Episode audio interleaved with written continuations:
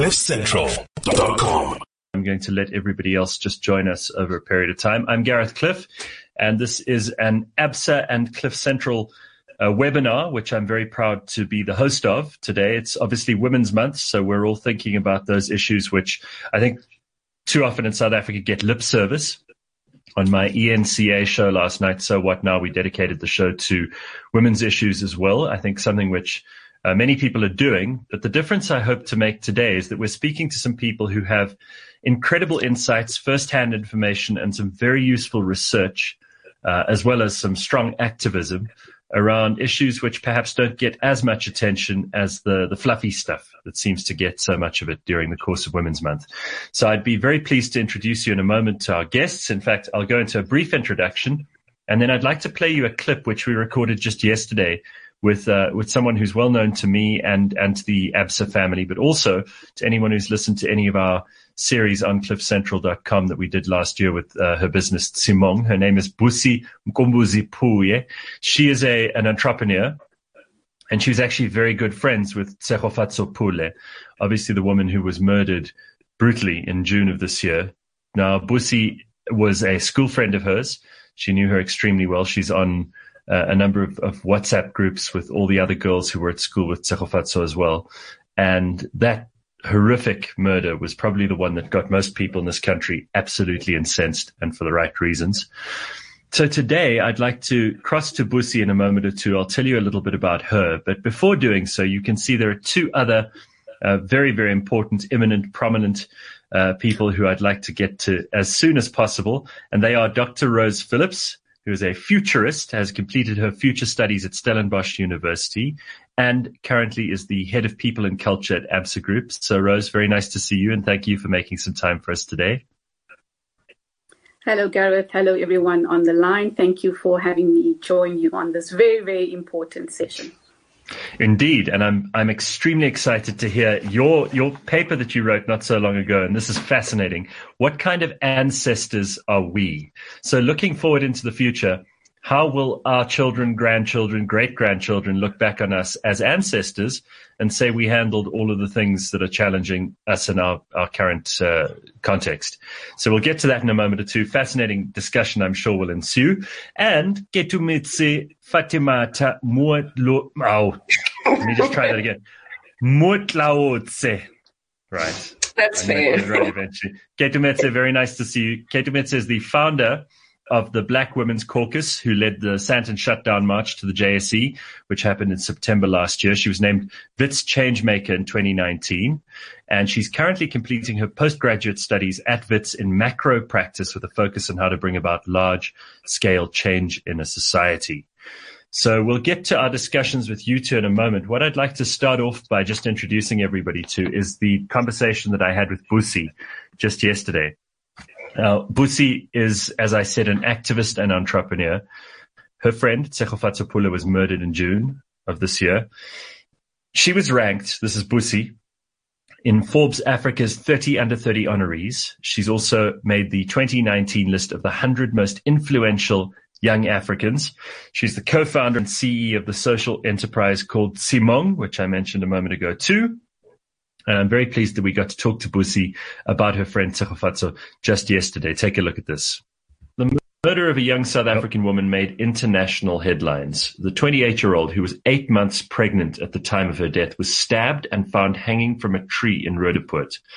Now, the family of Tshegofatso Pule will have to wait a little longer for justice. Her murder case was postponed for further investigation. It is alleged that her murderer was offered 70,000 Rand in payment for the murder. At the time of her death, the president highlighted the seriousness of gender based violence by reading the names of those who were killed in South Africa in the month of June alone.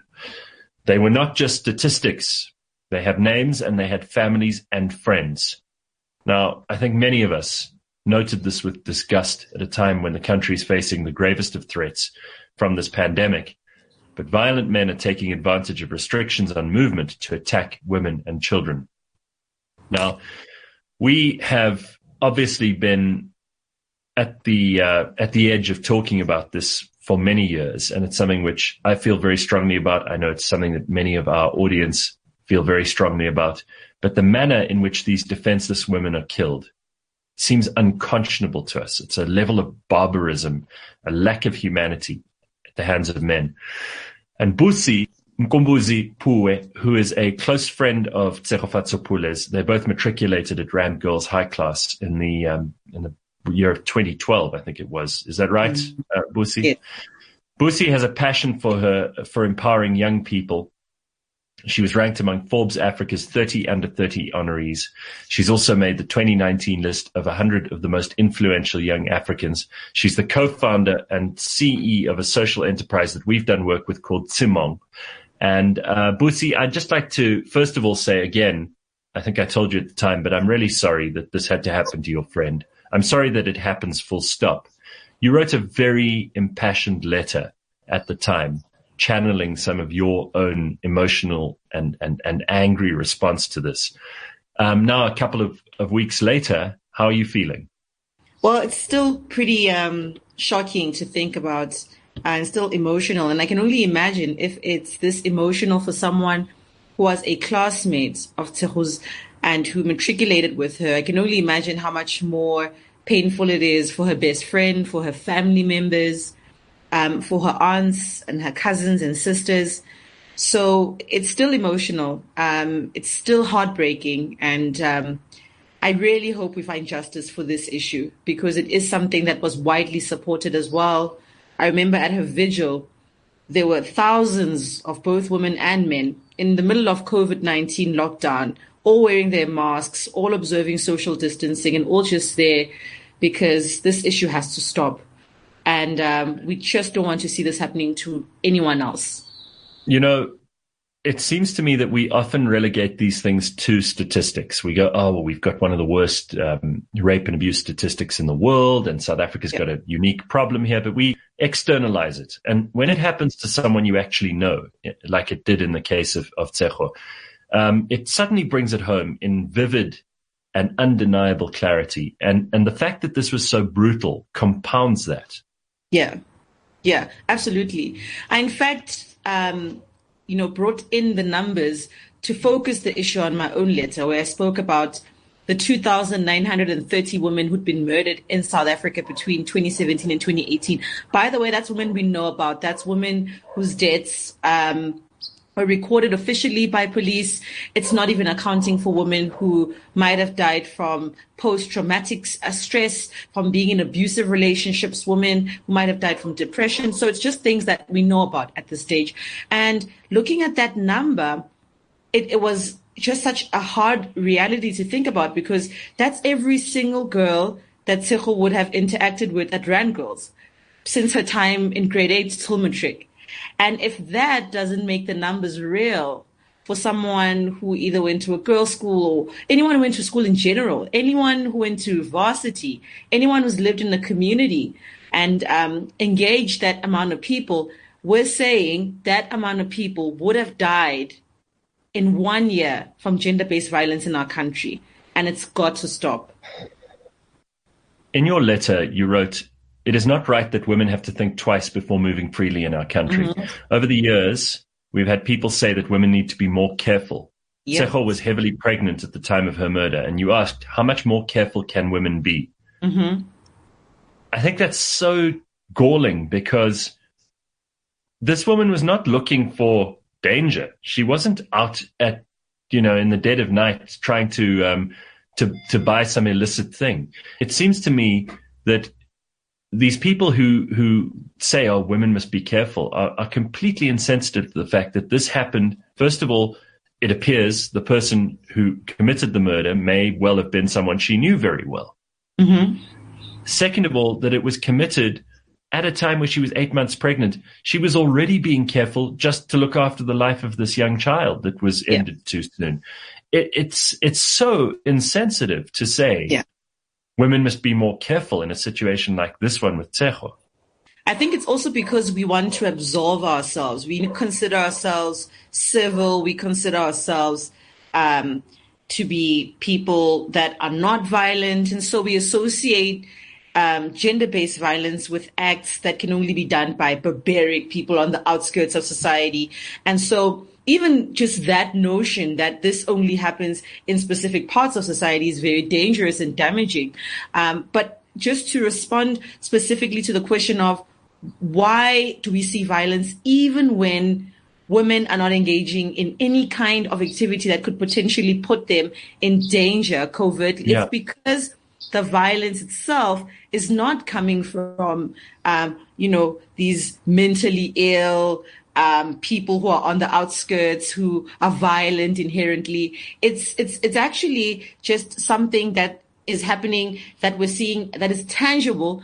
But if you look at it, it's a deeper issue that is premised on social issues, that's premised on political issues and cultural yeah. issues the violence itself is really just the outcome of those issues bubbling under society for thousands and thousands of years and not really being addressed. So a man, you know, eventually killing his partner um, in intimate partner violence is really just years and years of social conditioning that ultimately led to that sort of behavior.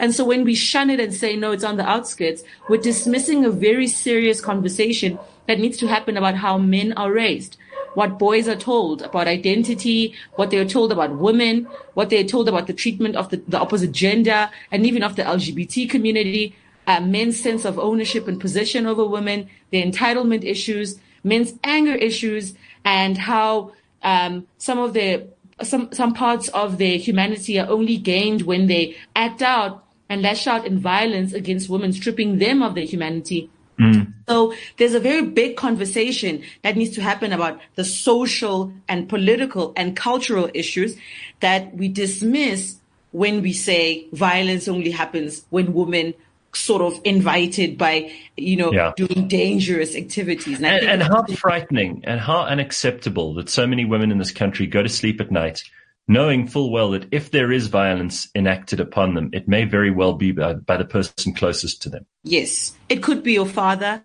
it could be your uncle, your brother, your own husband that you've known for 20 years. The point is that that's the social conditioning that men have undergone from the time they're born and they're boys and they're told certain things about women and they're told certain things about themselves.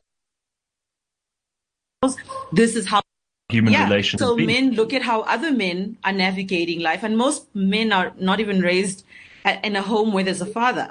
Almost half yeah. of the households in our country are a single women, are households where there's a single mom raising her children. So you have a society where you've just got this broken, um, broken families where there are no father figures, there are no male figures that are showing what it is to be a man who has a healthy sense of masculinity. So boys look at their friends, they look at social media and they look at TV and radio for inspiration as to how, what does it mean to be a man? And that's problematic and needs to change. You know, so men really need to be having the conversations more than women at this stage. And Busi, You've been in contact with Tsego's family. Um, you, have mm-hmm. obviously stayed close to the story. Um, are, are, we are we hoping for a specific kind of outcome here? Are there people who are still trying to cope? Uh, friends of yours and and and Tsego's, uh, you know, people who you know very well. Uh, how are they coping? What's going on? How, how are people feeling at the moment, considering some time has passed? Yeah, I think there's just a just a devastation. There was a WhatsApp group that um, that was created by the girls who went to school with her and girls who were her friends. And it was about close to 200 girls on that group, just engaging from all walks of life. Um, it was not a good feeling to know that one of our biggest interactions and engagements post matriculation is to talk about how brutally our friend was killed. Um, the anger was palpable and the feeling just that people have a sense that they, they know you know, what happened. And people just have the sense that they want to see the justice system honoring that and investigating the matter to its full extent and making sure that they get to the crux of who the killer is. And not only that, but what the motives were. Because there's just a, a feeling that there were deep motives and that there was intimate partner violence involved. And so I hope that justice is, is, is, is delivered because um, the family and friends were all just really devastated. The girls from Rand Girls who are in grade eight right now, girls who are in matric in this year, are all talking about it and how she was a rosebud even for them. And so I think if justice is not delivered, it's, it's going to be a grave issue for everyone. So I really hope it's taken seriously. Yeah, I feel nothing but sympathy, and I, I hope that there is some resolution and closure for the family. I'm sorry for you. I'm sorry for all of her other friends, and I really hope that that her life, if there is a lesson in it for all of us, let it be a lesson for the criminal justice system. Let it be a lesson. All right. Well, it seems that we're back on live. Um, that ended rather abruptly, but I think I just said goodbye to her, having having taken in that horrible story. That was Busi um, Mkhumbuzi-Pooe, who is a an entrepreneur. She's also a friend of ours and someone who was a friend of Tshegofatso's. Now, we have two other guests, Dr. Roze Phillips, who I've already introduced you to, and Keitumetse Moutloatse, and both of them are ready to take some questions, which we'd love you to contribute to.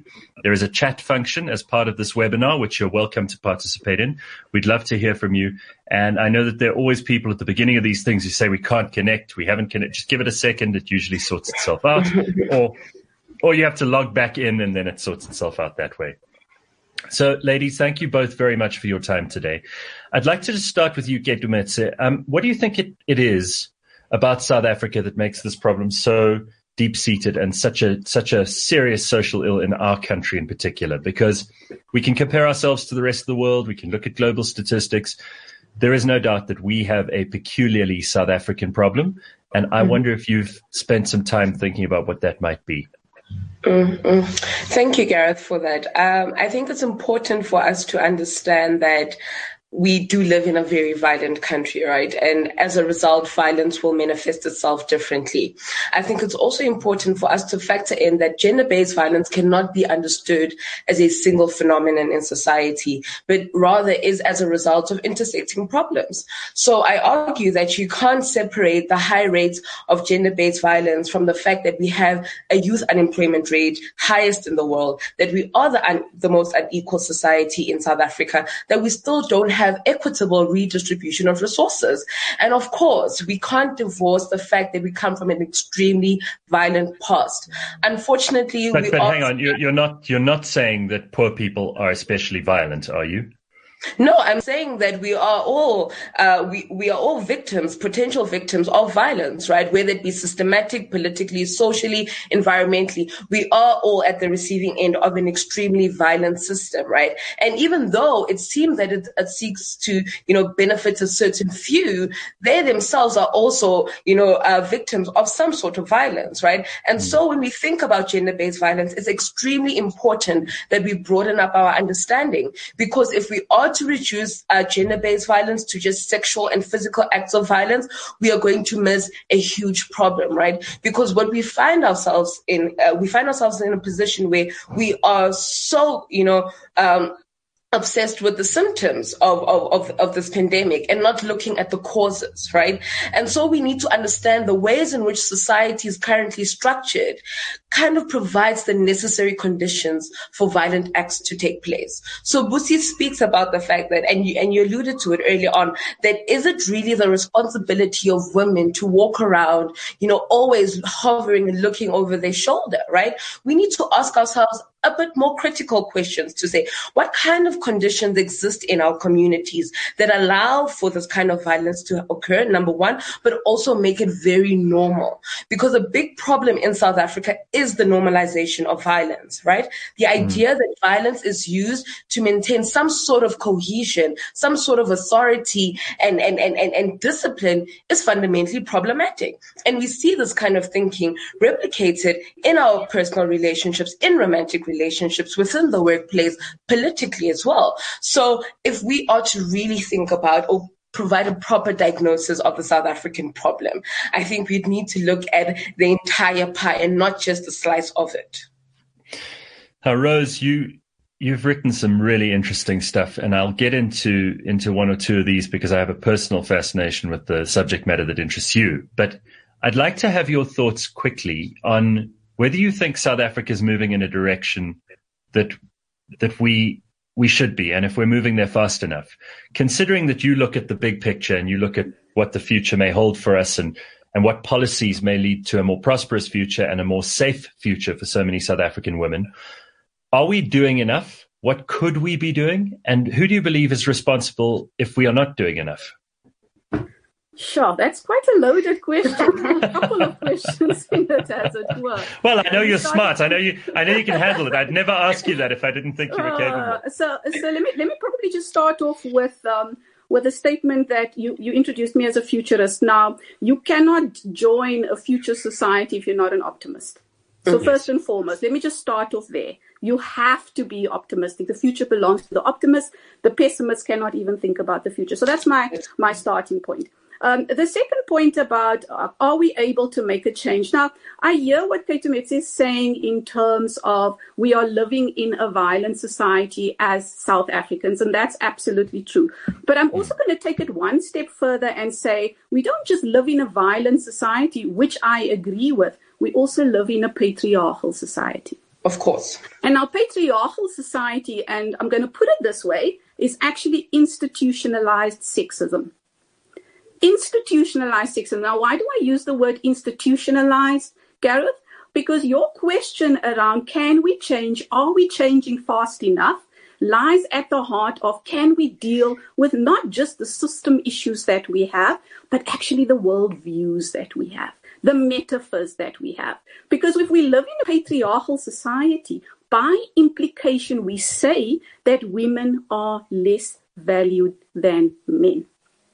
And unless we deal with that issue of changing how boys see girls, of changing how girls see girls, then we are just really going to deal with issues of compliance. We talk mm. about economic empowerment. We have to have so many women in the right seats. You can tell me wonderful stories about how many women are in the boardroom. And even if it is 10% or even if it is 100%, I'm still going to argue that unless they have the voice, mm. it actually isn't going to make a difference. So mm. I do start with a statement that says I'm optimistic, and it sounds like I'm not necessarily. but what I am saying is we really need to change, Gareth, is our worldview. We need to change our metaphors. When we mm. see that kind of change happen, then my optimism change, changes and, and turns to realism. Okay, but but we can we can only make cosmetic changes um, in some people's minds Whereas we actually need to make the institutional changes that you're talking about. And, and in order to do that, we need everyone's buy-in. Now, I know that we live in a society that's largely celebrating the single mother, mostly because we don't have an option. The single mother is very, very often the only person who is in a position to raise children, and she mm-hmm. does her, her damn best to make that happen. So I'm not going to criticize those single women, but it has been shown time and time again that a child, a child that comes from a household where they have both a mother and a father is at an immediate advantage over all the other kids. And we also know that the role of fathers and the role of men in society with positive masculine energy is a tremendously useful thing. And it, it must be put to its best possible uses rather than its aggressive, violent and dangerous uses. Now, when we talk about men, and, and I think it's absolutely relevant and valid in every way for us to talk about men, what do you, and both of you in this case, because you can both answer this with, with some experience and, and research on both of your sides, um, what should men be doing? What would you like to see them doing? And what are you going to damn well expect them to do? I love that. Um, Keitumetse, shall I go first? Yes, please.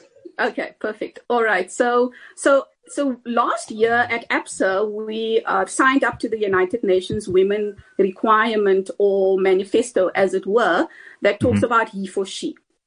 And the He for She program really was to turn the tables around and focus the issues of women and women's equality and getting to equal because we recognize that that is not a woman's issue, it's a societal issue, right? It's a societal issue that we need to tackle. It affects all of us. And, and so we involved our men. And we, we came up with a slogan that says stop into violence, into gender based violence, into discrimination, into inequality, which is what he for she stands for men in solidarity with women. But here's the challenge stop, and then what? Start yeah. to do what? What do yeah. you do differently? That mm. really is the question. That's where the change mm. really comes comes from. Mm. So so men are also in a lot of respects victims to this notion of where we are. We are almost paralyzed mm. by this notion of we accept the society that we, we live in. And quite frankly, Gareth, for me, it starts at, um, at childhood. Uh, and I talk about the notion of being an ancestor, and we can talk about it a little bit later on. When the boy child grows up believing that patriarchy is right, and remember, as a child, what is put to you is fact you don't you don't necessarily see it as questions. You see it as fact. The fact that uh, if you're a christian and, and you were raised in a christian home you honestly believe that god created adam and then eve was created from the rib of adam, adam.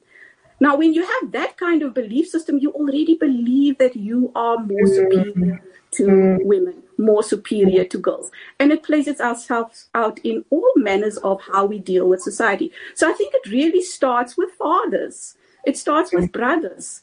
Mm. Um, really putting a stop to what is happening in society that per- patriarchy perpetuates and saying, I will not be part of this old mindset, this past future the past that we have, the way that we believed and lived as descendants, and I'm going to craft a new future, a much more equal future. Not because it is just the right thing to do, but also I understand that a diverse society is a prosperous society. That's what we need to start teaching men. And that's what fathers need to start teaching their boys. Fathers need to start showing their girls that they are as equal as any other human being. And in fact, it doesn't matter whether you're a boy or a girl, you're a human being. Mm, That's mm. the most Get, do, do you want to add to that?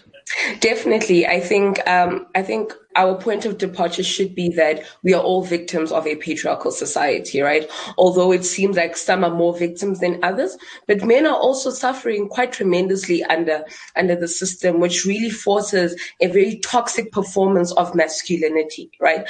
And I want to allude to the you know, the concept of language and how important language is, right? Because even the ways in which we interact, the ways in which our interpersonal and intrapersonal relationships are built is quite problematic. And it is on the basis of quite toxic relations, you know? The reality is that nobody is born a rapist. Nobody is born a murderer, right? Society makes people like that. And I argue this, that if we really are to, to unpack, and I know, Doctor, you spoke about the need for us to be optimistic, and, and I am being optimistic in my analysis, but I am also pointing out to the fact that our communities have become military training grounds for toxic men, right? The idea that boys are not allowed to feel, I mean, just to even start, the fact that there's a distinction between how boy, the boy child and the girl child is raised, you know, is a replication of a very unequal um, patriarchal. Yeah, but it, but, it, but it is also, I mean, Ketumets, it's also unfair to put all of this at the foot of society, which means no one actually has to take blame individual agency and individual choices surely makes a huge difference here too. There are lots of men who go about their business every day doing all the right things and empowering women and not behaving like monsters. And there are men who choose to behave like monsters. And surely on some individual level, we also need to figure out who the good guys and the bad guys are because they are quite distinct. Of course, listen, don't get me wrong. I do appreciate and I do think it's important that we strengthen individual agency, right? But I also want to allude to how the structure influences agency. The moment we separate those two, we have an incomplete argument, right? And I think it's important that we elevate the conversation just a tad bit to say that and us calling out structures and institutionalization of toxic masculinity, we are also able to address the, the, you know, institutions of socialization. I mean, the family is a primary institution of socialization and the ways in which the family is constructed in South Africa is on the basis of violence. I mean, the fact that we have such a high number of child. No, well, dis- dysfunctional, dysfunctional families, certainly. I mean, families that aren't dysfunctional, you can't very well ascribe all those evils to because otherwise those people would come out better. Of course, but I'm also trying to say that it's not only the responsibility of the family, that the, the individual also engages, you know, the schooling system, society at large, which are all forms of socialization. And the language in which, and the language that is perpetuated in our socialization institutions really affirms and rewards toxic and violent behavior. And this is what I want to make quite clear, that the reason why we have such a pervasive culture of violence, that to some extent it is rewarded, right? We look at the representation of men on media, right? We still know that the but that's not as a reward. But that's not as a reward of being violent the, to women. But the sure. fact that it's but the fact that it's a dominant narrative positions itself already like that. And but so where, where, where exactly language. Hold on. It's important that we think about whose voice takes center stage, right? Yeah, but, but I'm, I'm not sure. I'm not sure what you're saying is true. I'm sorry, I, I, don't know that that's true. That the, the, this kind of thing is universally acknowledged as wicked and evil and and uh, completely distasteful to all of us. I don't see how you're saying it's being rewarded.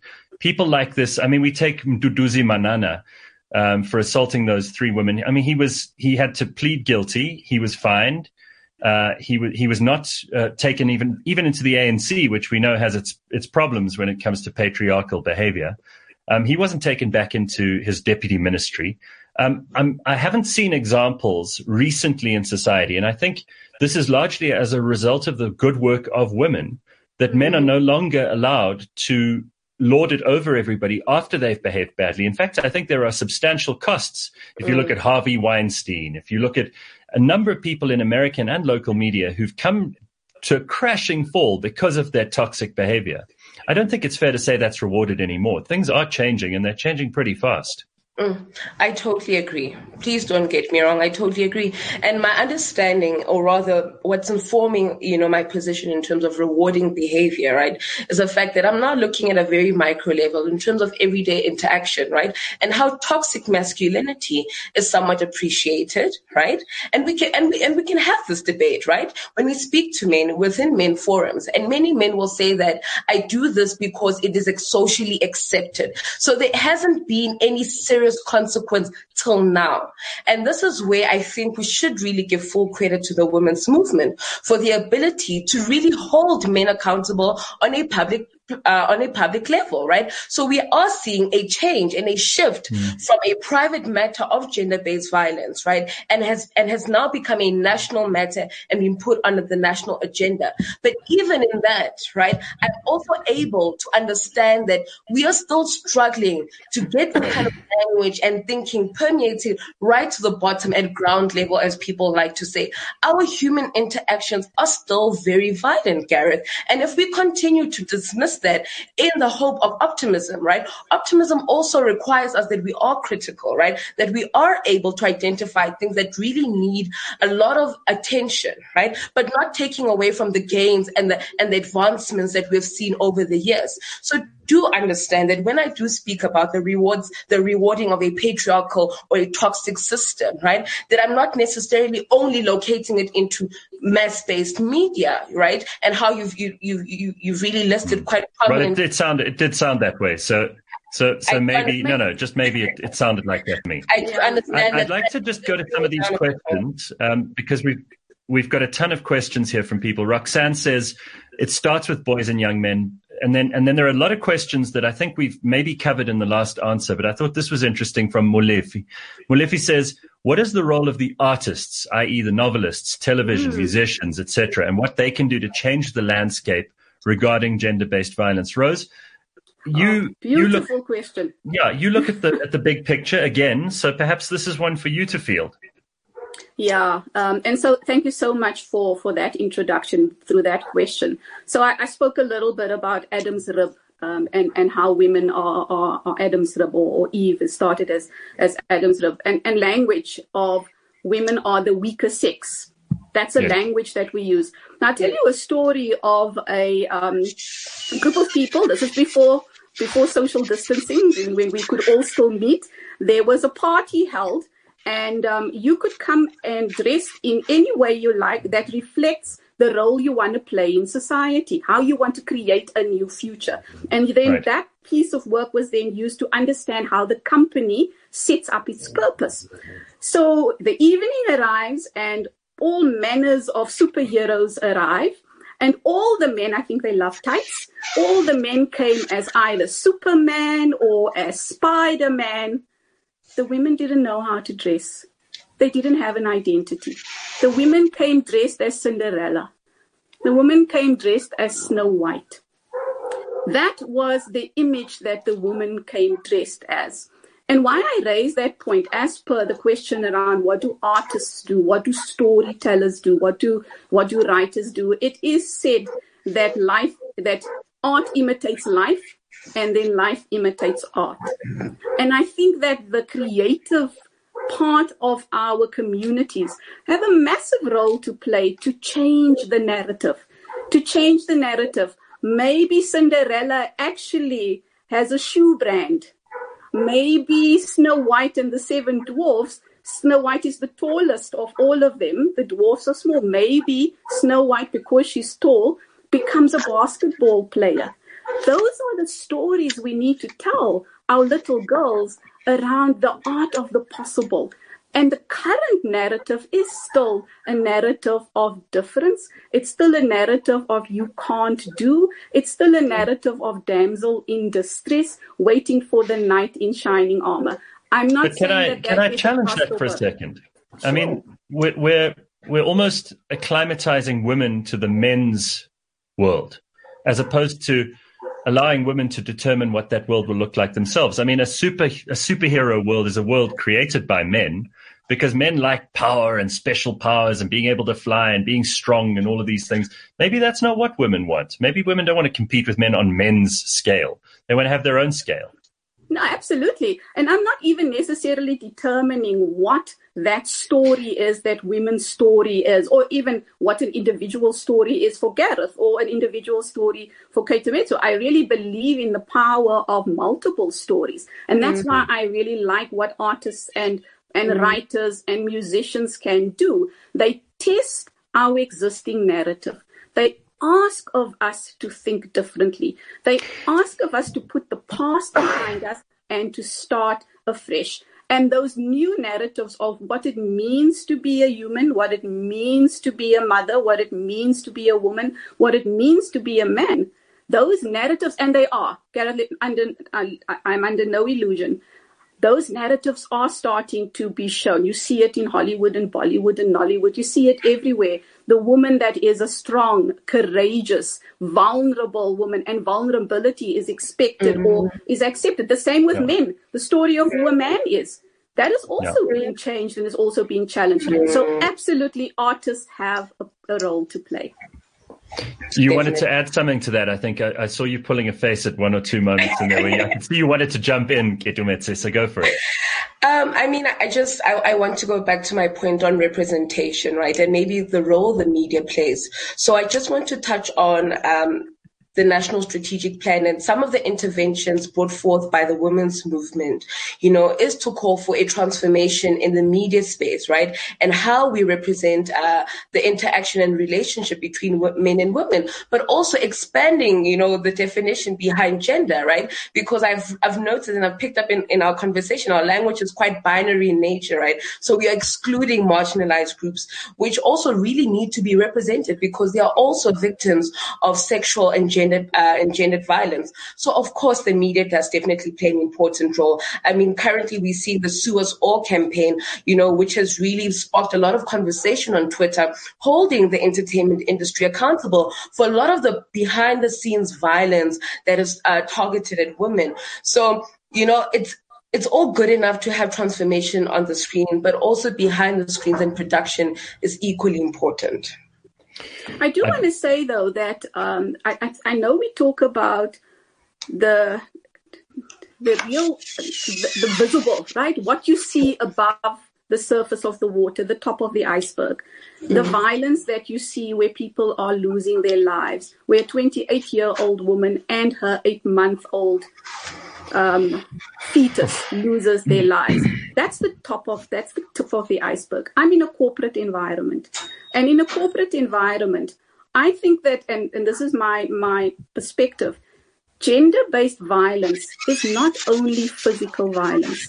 Gender based violence, we have to yeah. understand, is also discrimination. It's also coercion, and it's also the the removal of freedoms or the denial of freedoms. And so when we sit here, we shouldn't be talking about gender based violence in isolation as a scourge mm-hmm. of society and not also deal with in our workplaces, emancipating women, allowing, and as you say, Kate, gender fluidity uh, across our entire societies is something that we need to deal with as well. In a corporate environment, you asked Gareth earlier on what do we do in governments, what do we do in corporates. I don't want us to ever believe that because we live in these professional corporate environments, we are not also subject to gender based violence. We are in the way that we set up our structures, in the way that we sometimes exclude our women, in the way that we maybe deal with issues of empowerment as a woman's yeah, issue and, and, and not something can I also mention, organization.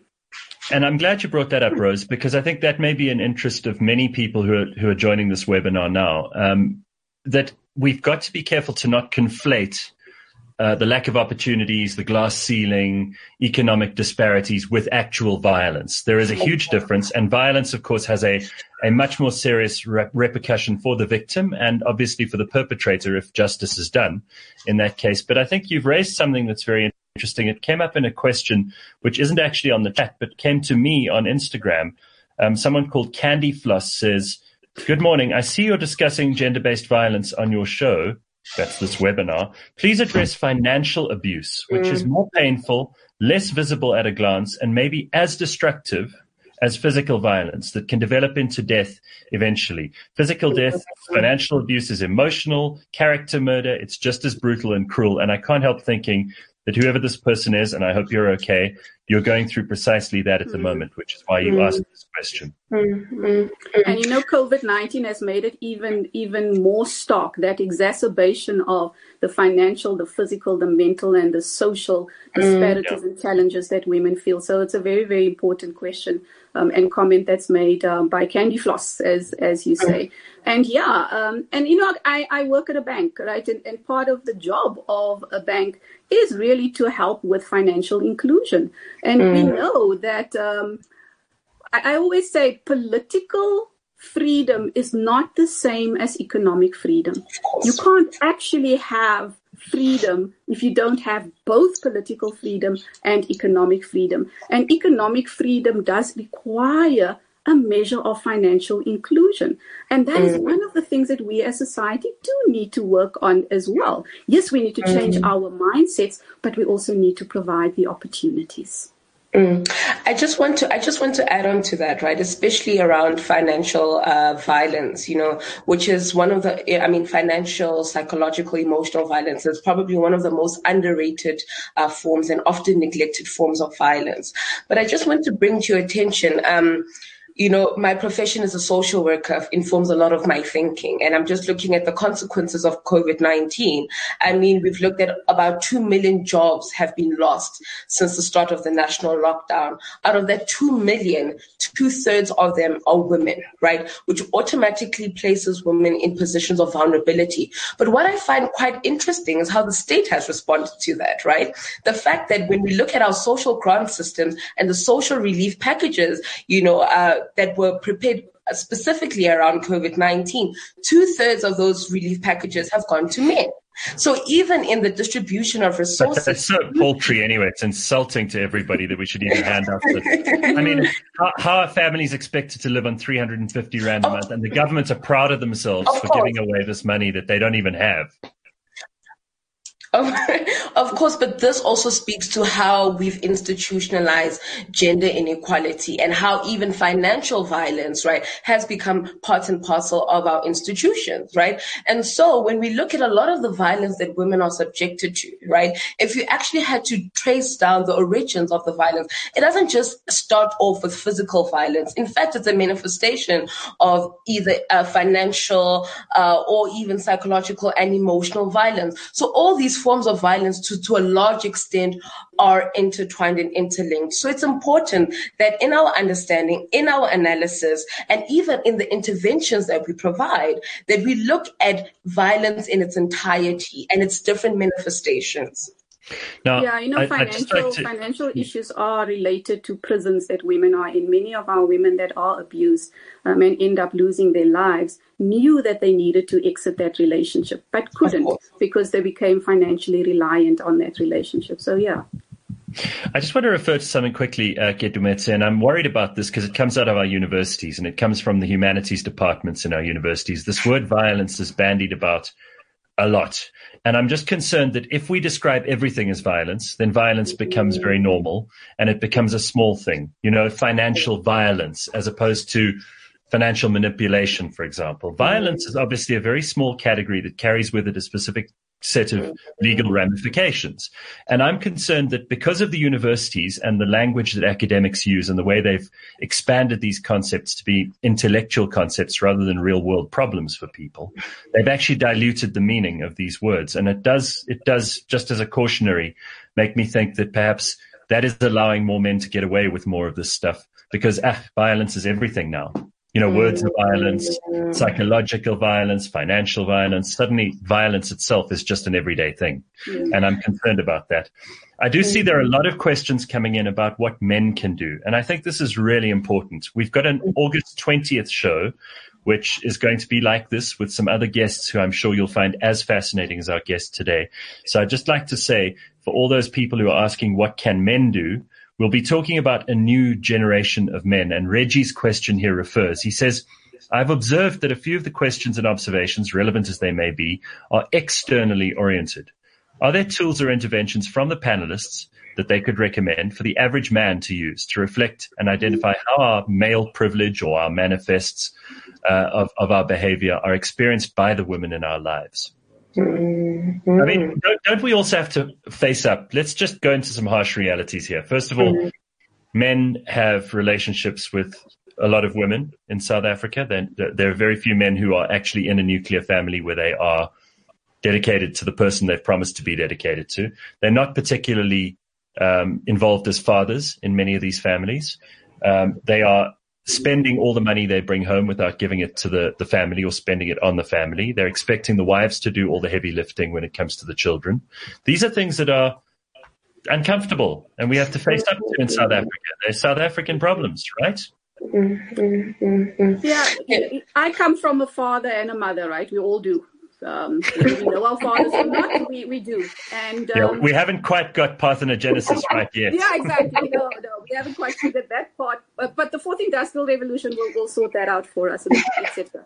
Um, and I'm here today with having had the opportunities because my father believed in my education, did not discriminate because I am a woman. And I think so. That's the first thing. I, that's the first thing that men can do is really just support, provide the support, be the shoulders, be the, the shoulders of the giants on which women can stand. That's the first thing. The second thing is, and this is a this is a massive change and a big ask. This world is not a world where you need to show your testosterone any longer. You might have needed to do that in the savannah when you were fighting lions but that was multiple, multiple eons ago when we were all living in caves. No, but can I can I be extremely patronizing and say that's exactly what a woman would say? The the importance of competition to us men mustn't be oh, underestimated. Yeah, yeah, no, you would, you would, I mean, without without without me having to compete with another man, I'm not going to do as well as I could, whether I'm competing for a woman or for money or for power or for prestige. Mm. All of those things, those are the engines of our economy. Those are the things that have brought about the greatest developments in human history. We cannot deny that that's an important part of, and that testosterone is a valuable addition to the human collaboration. Gareth, can it really can it be the only thing that that um, advances? No, no, no. certainly uh, not the only thing, but it's a massively important part of it. You can't deny that it. Very same testosterone has given us two world wars. That very same testosterone has given many more, many wars. more world wars. Trust I, me. I, and you, yeah, those red buttons, those red buttons, and those red telephones. But on a serious note, though, um, what has happened with COVID nineteen specifically, and I'm, I'm, thinking about my my own company. We've we've been in lockdown, And lockdown meant that we can't leave our homes. We cannot go outside. So we've needed yes. to go inside. And when we went inside, we realized that we needed to spend a bit more time reflecting on who we are mm-hmm. as humans. And I think that that, and this is a question for men, although this is not only applicable to men, but the, but the person asked the question, really spend a little bit of time thinking about now that you are in your family and you are with your spouse and your children and everybody needs to contribute, why is your spouse, the female member of the family, doing all the homeschooling? Why is she still doing all the shopping? Why mm. is she still um, doing all the cooking? You are all at home. And so it's a, an opportunity because we now have to go inside to really have those mindfulness moments and ask ourselves the question maybe it's not just intelligence that matters any longer. Maybe emotional intelligence is as important a characteristic to have. And whether that emotional intelligence allows you to say, I'm sorry, to apologize, to say you are wrong, to be vulnerable. I actually think we will have a much more progressive society. Mm. I just think, in addition to that, um, so we, we run a WhatsApp helpline that provides free and free and accessible psychosocial support services. I really want to urge men to seek help, right?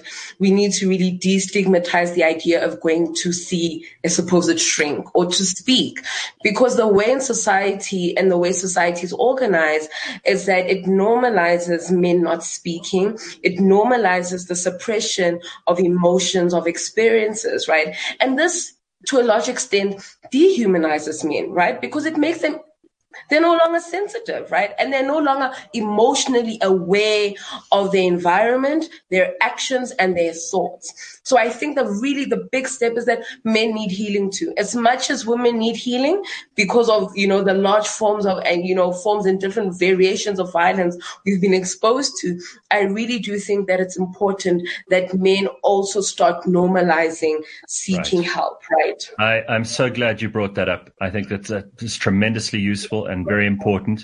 And of course, what we'll do is if you don't mind, Keitumetse, if you can share with us some numbers and contact details, we'll put that up. So any men who are on this webinar or want to pass it on to friends and family of theirs, you know, guys also have this thing where they're too strong and they, they don't yeah. want to show any weakness and that vulnerability, Roze, that you were talking about earlier.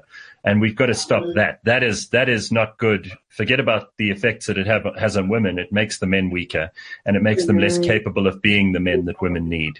Um, I, I, just want to refer to one other thing. It seems to me there are a lot of questions in South Africa that we think government is the answer to. And so many of the problems we're talking about gender based violence wise are actually not government's fault or responsibility. They don't originate in government, although government obviously has an effect on so much in society. But a lot of this stuff starts with the individual and then the family and branches out from there. A lot of people don't have their own house in order. I'm, I'm talking about men especially here. And to blame that on government seems to me to be trying to externalize and to shift that blame into a place where it doesn't exist. Government may be doing the best they can to police society where violence breaks out. They may be trying their best to make social workers available, even though I think they're not trying their best.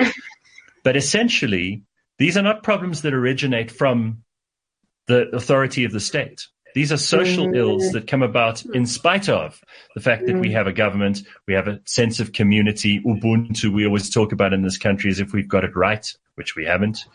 Um, these are things that we need to be very serious about, right?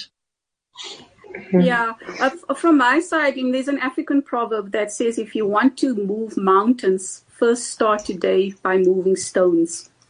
Um, and that's really all of us have to do something. I want to go to the to the point I've made um, earlier around being ancestors, Gareth. And and an ancestor is not just I mean the traditional definition of an ancestor is those that have gone before our forefathers, but you yourself, you are an ancestor. You spend time maybe thinking about your younger self.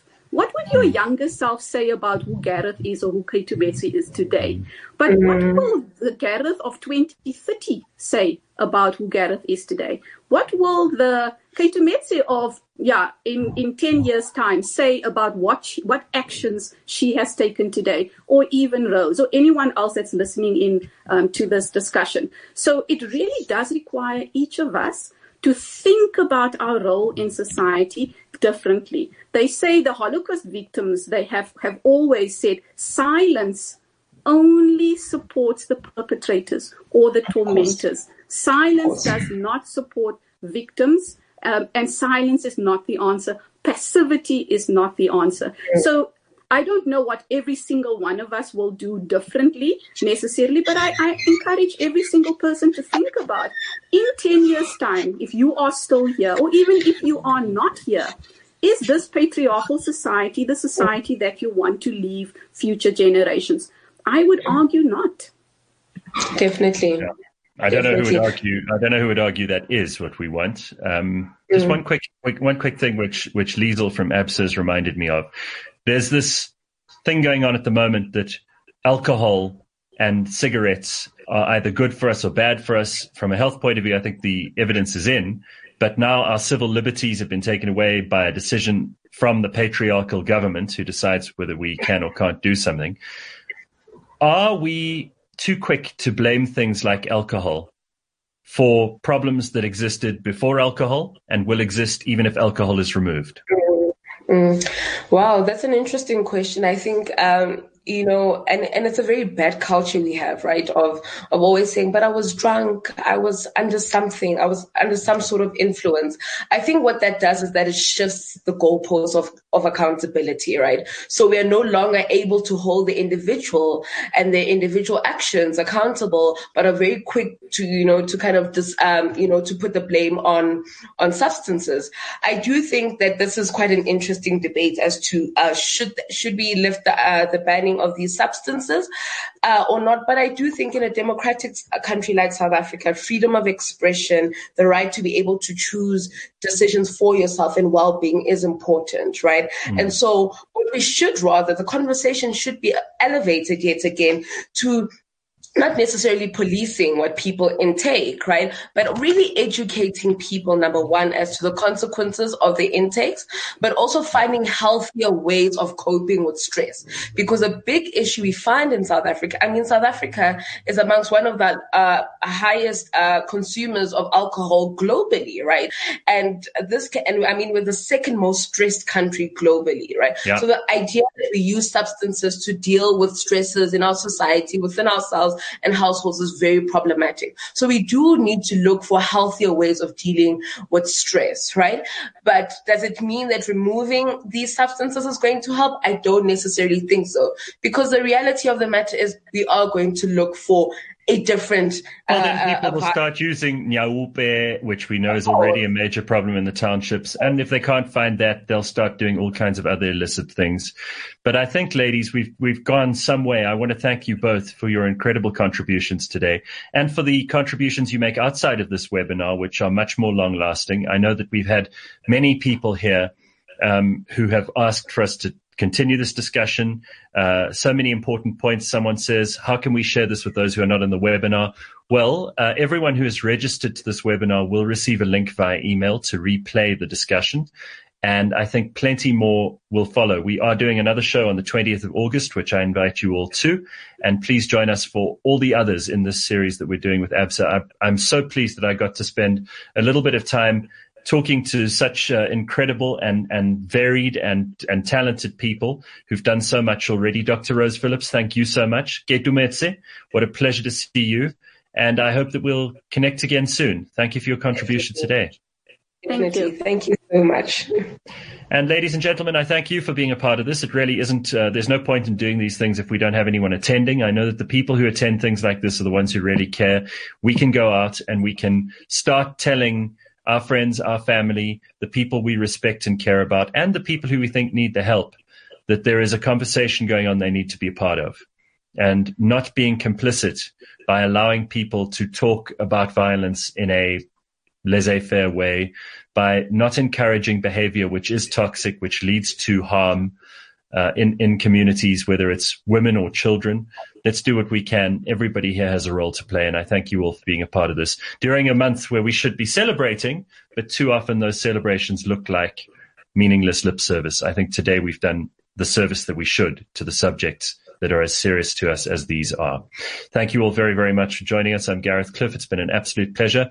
This has been brought to you by ABSA and Cliff Central, and there will be more. Just keep an eye on your emails and please pass this around to everyone who you think would benefit from it. Thank you. CliffCentral.com